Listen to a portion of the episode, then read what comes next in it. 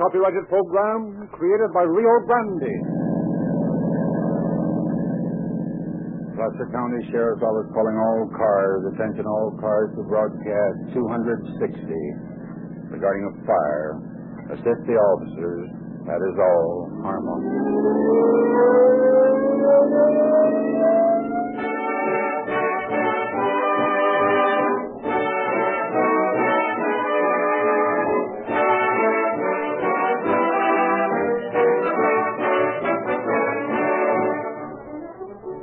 Rio unconditionally guarantees that Riolube, the 100% paraffin-based motor oil, will not break down under any engine heat or car speed, but will give your motor protective lubrication, add long years to its life, and lower cost of operation. In order to fulfill this guarantee, Riolube must be perfectly pure, hence the tamper-proof refinery-sealed can. And that's the only way Riolube is sold. Bulk oil catches dust and grit, and dust and grit ruins any motor in time. At only a quarter a quart, you can protect your motor throughout its lifetime and feel secure in the knowledge that with Rio Grande cracked gasoline, you are giving your car and your pocketbook the best that money can buy. See your Rio Grande dealer at the red and white station tomorrow.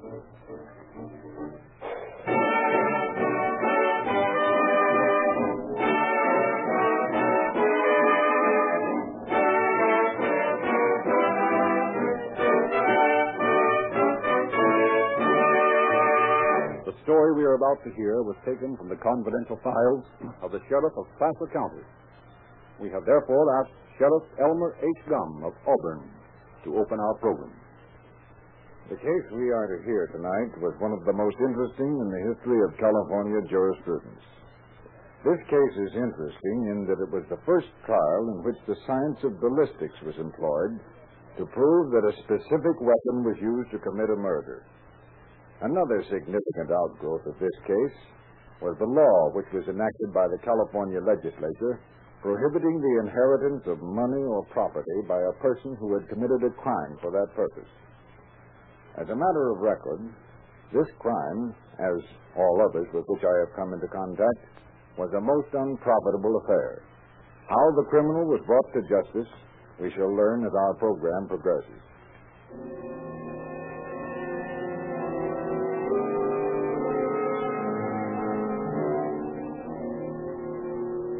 Our scene, the gallows room of Folsom Prison.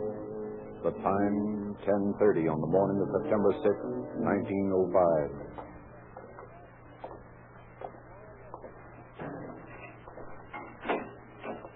Come on, Weber. Time to walk. No. No. Have you listened, I tell you? Now, that's all been decided. Come along. Cut out the dramatics. I didn't do it, Sheriff Tina. I didn't do it. I didn't do it. Yes, sir. Wish to help him close, Weber? I'll wait. Pull yourself together, son. What time is it? Almost 10.30. May I send one more wire? You can't hang an innocent man. If you want to. Take the wire. Okay, what is it, Weber? Send it to my attorney. Send it to all of them. They've got to help me. What do you want to say? Uh, prevent execution. Insanity plea. Anything. Wire me answer at once. All right. Let's go. Send it as fast as you can or you'll be hanging an innocent man. Come on, Weber. You stalled long enough. But I tell you I'm innocent. I didn't do it. Up those steps, Weber. You want to go with him, Father? Yes. Let me help you, son.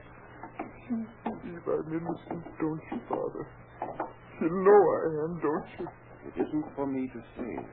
I am not your judge. Come over here. No, no, I'm innocent. Will you help me fix this hood? Is there anything you wish to say, my son? I didn't do it. Before God is my judge, I didn't do it. Kneel with me and pray.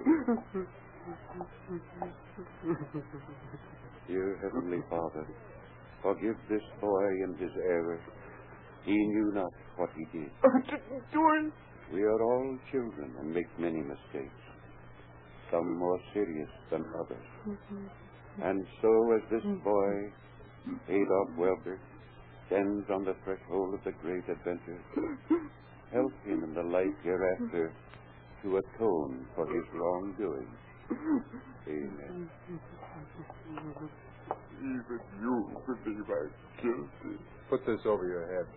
Telegram! The telegram! You've got to wait for the telegram! What time is it, please? Fifteen seconds to ten thirty. Fifteen seconds. A lifetime. You'd better leave the platform, Father. Fifteen seconds. Fifteen seconds. They've got to telegram. They've got to save me. The whole trial was a fake. They're all trumped up charges. They all lied. I'm innocent. I didn't do it. The trial was broken. They're murdering an innocent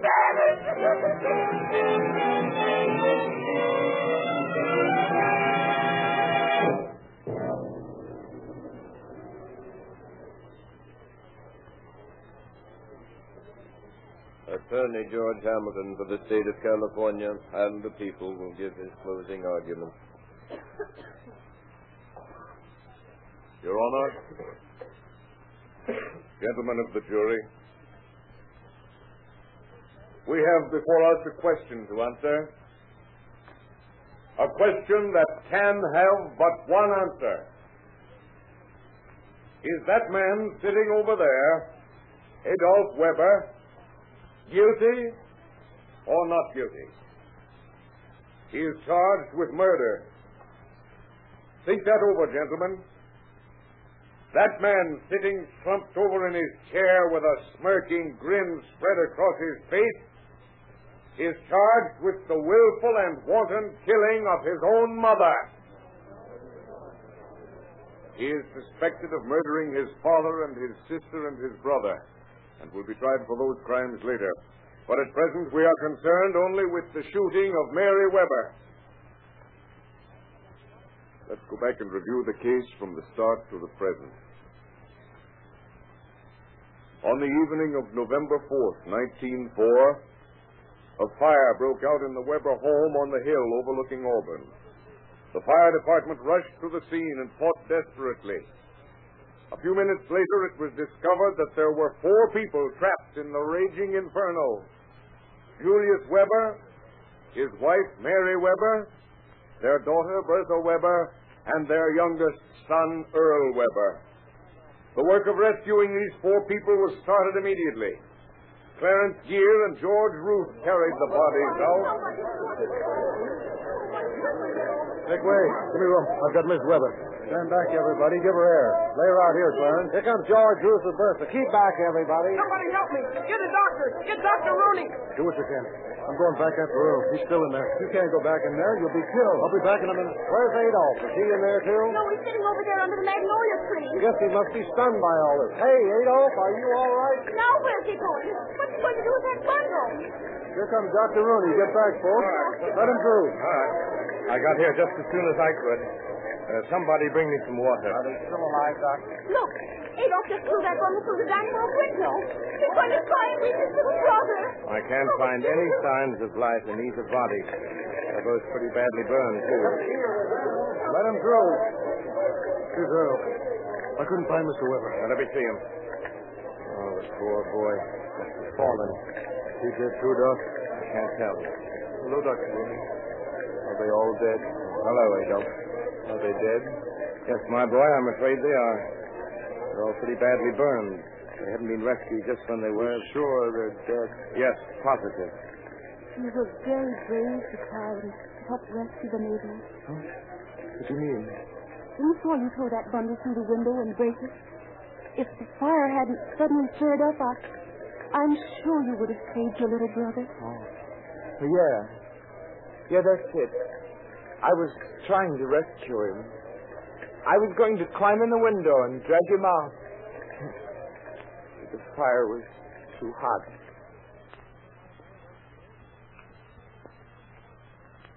And so these three bodies were taken from the blazing house. The body of Julius Weber was not found until the next day. Now, there are two points of importance in what I have just told you. One is that Adolf Weber didn't attempt to help in the rescue work. Edna Fulton has testified that he sat under the magnolia tree and viewed the scene as a spectator. The other point is the throwing of the bundle through the window of the living room, or the dining room, rather. That bundle, on Adolf Weber's own statement, was a pair of trousers. Why did the defendant throw them through the window? Edna Fulton testified that she thought he intended climbing into the room and saving his brother Earl's life.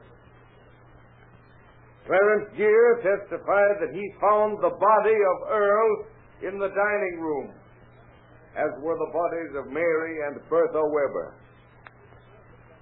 How did the defendant know Earl was there? The dining room was shut up and did not start to blaze until Weber broke the window and created a draught. Remember that, gentlemen. Adolf Weber knew the bodies were in the dining room. The following day, a discovery was made in the coroner's office. Sheriff Keener was called in and acquainted with.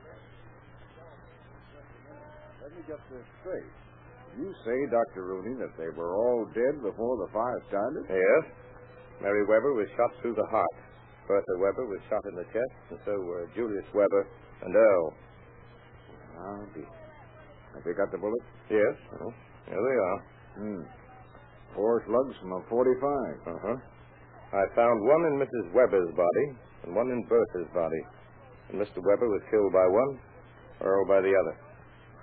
Who do you think did it? Don't ask me. It's your job, sir, Cherokee. Well, your guess is as good as mine, Doctor.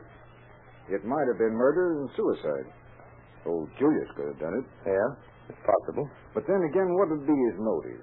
There was never any trouble in that family that I ever heard about. Did you? No. Yes, I ever did. Might have been a robber. Well, I thought of that too, but on the other hand, now don't forget, they were all shot from in front. Now, it seems reasonable to suppose one of them might have tried to run away.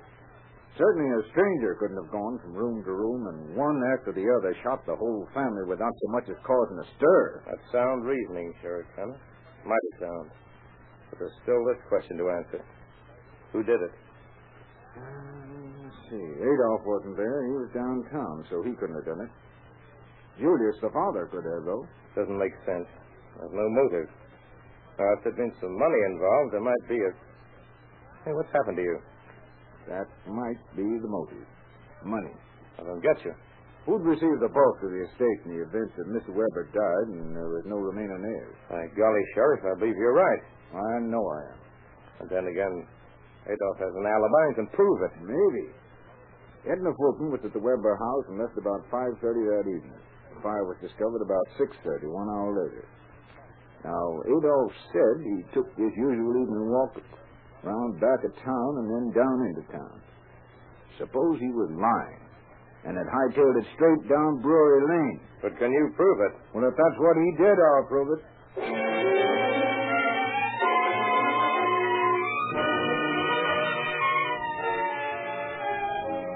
In the course of his investigation, Sheriff Keener questioned Joe Powell, clerk at the American Hotel. Now think hard, Joseph. Real hard. Well, you see, Adolf, he come in here one night this week, but so much has happened in such a short time. I can't just remember what night it was. Adolf uh, came in here to the American Hotel often, didn't he? Oh, sure, that's why I can't remember that November 4th. But he was in here this week. Now, you're sure about that? Oh, I'm dead sure on that, because I was back in the washroom doing some cleaning up in there, and he comes in, and see, he didn't see me, and he starts to wash his hands. Well, I spoke to him, and it scared him so bad he ran out the door. He didn't even dry his hands. Or he didn't even turn off the tap. He just didn't that strike you as odd? Uh, well, it you know looked kind of crazy at the time, but I didn't think no more about it. I just what did you do after he left? And I, oh, let's see, I finished cleaning up in there and went out to the front of the desk. Uh, well, then what happened? I don't just remember. Seems to me something happened, but I could just, uh, wait a minute. Say, that was the night of the fire. Sure, I remember now, because I got Hail Columbia for not staying at the desk out there. That's all I wanted to know.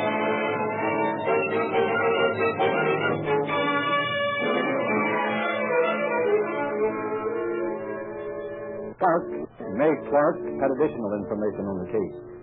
Well, you see, Sheriff, I was coming up Brewery Lane from the American when Adolph passed going down. He seemed in kind of a hurry and didn't even hardly speak to me. Did you notice anything strange? No, except he seemed in a hurry. Oh, yeah. Yeah, he had a bundle under his arm. Must have been that pair of pants he threw through the dining room window. Uh, what time was that? Why, it was just before the fire. Are you sure? Sure, I'm sure.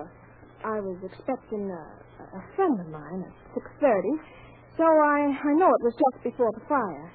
That's why I was going back to my room. Well, thanks, May. You've given me a lot of help. Well, if I can be of any more help to you again, why, just let me know, Sheriff.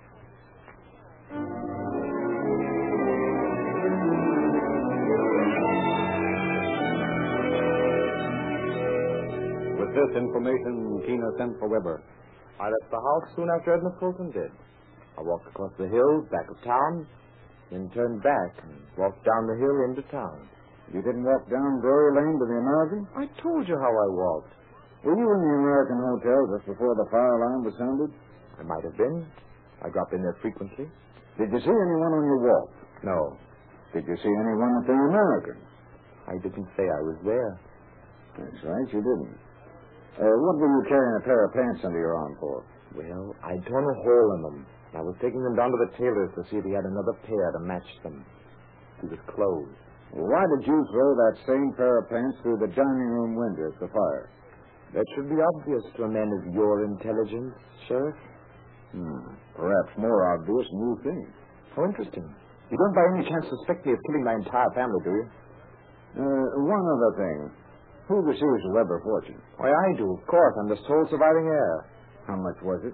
Well, I can't say that it's any of your business, but it's around $70,000. Seventy thousand dollars. Tidy little fortune. Adolf Weber, I arrest you for the murder of your mother, your father, your sister, and your brother. All right, boys, take him out and lock him up. And so, with the information he had gained, Sheriff Keener arrested Adolf Weber on suspicion of murder. Inasmuch as it is not possible to try a man for more than one crime at a time in the state of California, we are therefore trying the defendant first for the murder of his mother, Mary Weber. And, gentlemen of the jury, I thank God that Julius Weber is dead. I thank God that Bertha Weber and this defendant's little brother are dead. I thank God that we do not have to see them come into this courtroom and from that witness stand with tears running down their cheeks describe Adolf Weber's crime. I give thanks to a beneficent providence that these persons are dead, that they do not have to come here to swear away the life of this man. But to resume our review of the facts, a few days later, one of Sheriff Keena's men found the gun that was used to commit these murders. A gun from which four bullets had been fired. The defense asked to see proof that this was the weapon Adolph Weber used. We proved it beyond a shadow of a doubt. As you recall, we summoned Howard Carr from San Francisco. He is a recognized expert on firearms. The defense has asked us to prove that this was the gun used to murder Mary Weber. Very well. Boys, will you stand that bale of cotton over by the wall? Now, Mr. Carr, if you'll explain to the court just what you intend doing, please. Uh, thank you, Mr. Hamilton. I have here in my hand the four slugs taken from the dead bodies of Julius Weber, his wife, his daughter, and his younger son. After placing these under a microscope, I observed that there were certain markings, certain identical markings on each bullet. Then I examined the barrel of the revolver and discovered the cause of these markings. There was a slight obstruction on one side that left the groove on each slug as it passed through the barrel. These markings were so small that they could only be seen with the aid of a powerful microscope. I was convinced that these four slugs were fired from this pistol. But to further prove the fact, I fired several more bullets from this same gun. And after examining them closely, I found them to be grooved identically like the fatal bullets marked as Exhibit D. And now, Mr. Carr, are you ready to demonstrate to the court what you've just said? Yes, sir. Very well, proceed. As you can observe, gentlemen, we've placed a thick bale of cotton against the opposite wall, into which Mr. Howard Carr will fire four bullets. Proceed.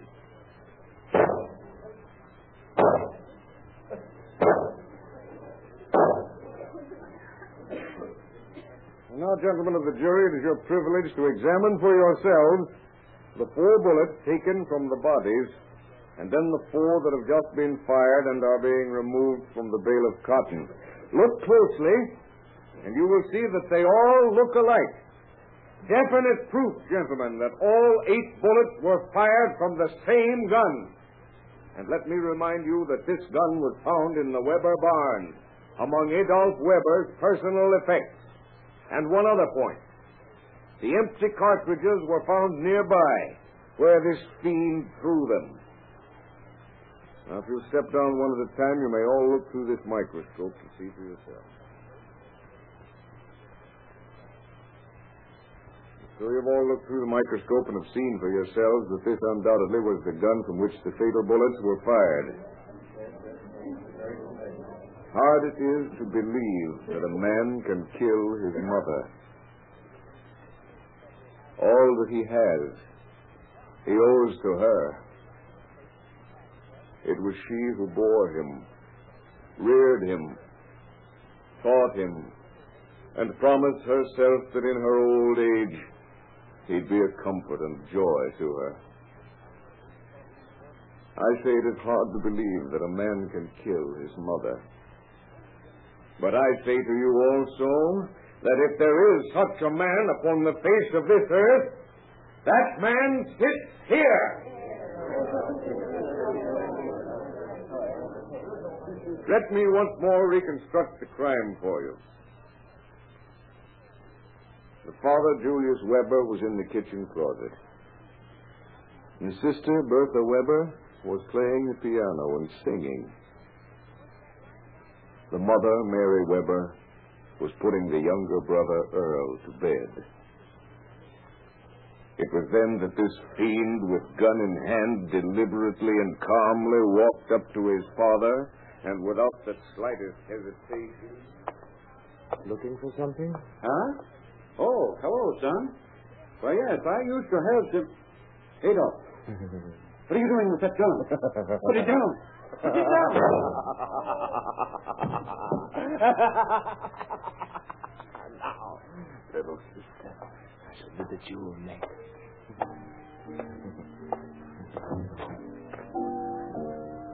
Bertha. Bertha. Turn around a minute. Oh, hello, Adolf. I was just.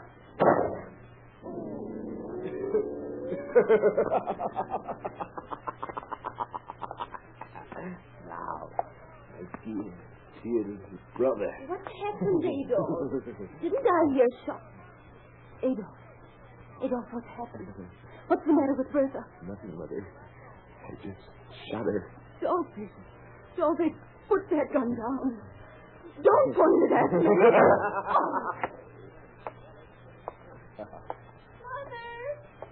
Mother. It's all right, Earl. Be quiet. I'll be right up. Just a minute. I'll tend to you, all right. Now, what's all the racket about, Earl? Where's Mother? Never mind your mother. What you got in your hand? Gun. What you gonna shoot?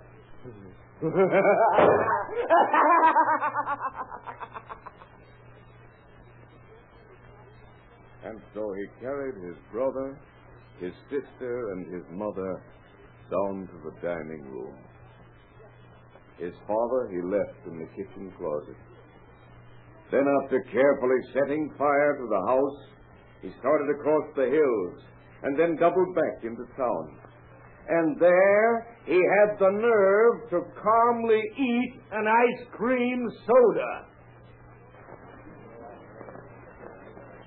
But he made one mistake. He left the dining room shut up. And since a fire needs a draft, that room failed to burn. When Adolf Weber returned to his burning home, he made this discovery and quickly made his way to the dining room window and threw his trousers at the window and broke it, thereby causing a draft, and the room burst into flames. He served a double purpose by this act as he wished to rid himself of telltale evidence. Although he denied it, it seems reasonable to assume he wished to rid himself of these trousers because they were splashed with blood.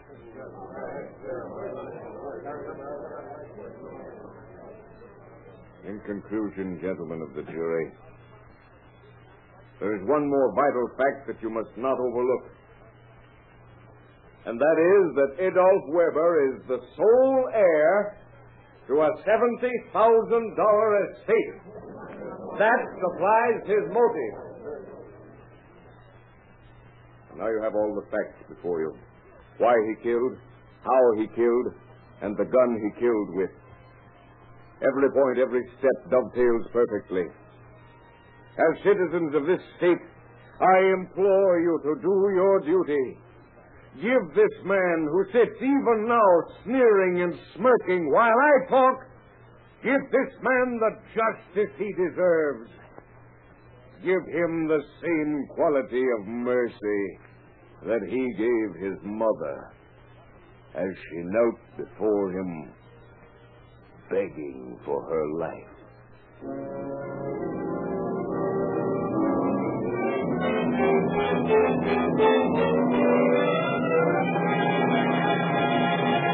The gut answer my telegram. The gut to save me. The whole trial was a fake. It was all trumped up charges. They're all lies. I really detected the doers. The trial was crooked and murdering an innocent man. You can't hang me. Quiet, Weber. Step over I here. I don't want to. I don't want to die. I'm too young to die. Step over here. I don't want to die. Put your hands behind you. No, don't tie my hands. I don't want to hang. There.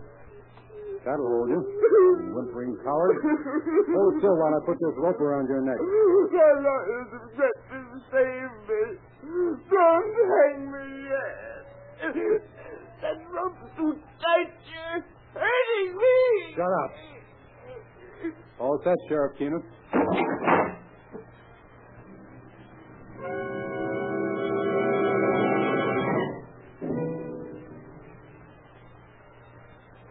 just a moment, we shall hear the concluding facts on our program. Incidentally, just to remind you, on your way to work in the morning, drop around for that tank full of Rio Grande Cracked, the gasoline of real police car performance. And if you're in need of an oil change, ask for Riolube, the motor oil that engine heat and speed can't break down. Riolube can't get gritty, can't be diluted, can't be substituted, because it is sold only in refinery sealed cans, never in bulk. Adolph Weber was convicted after one of the most sensational cases in the history of California. He was sentenced to die, and on the morning of September 6th, he was hanged in Folsom Prison. His was another crime that failed to pay.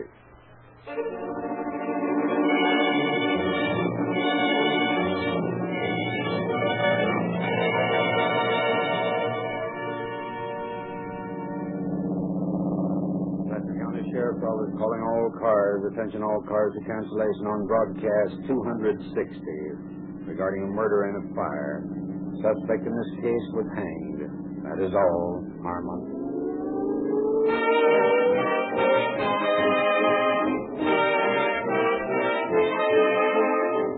This is your narrator, Frederick Lindsley, bidding you good night for Rio Grande.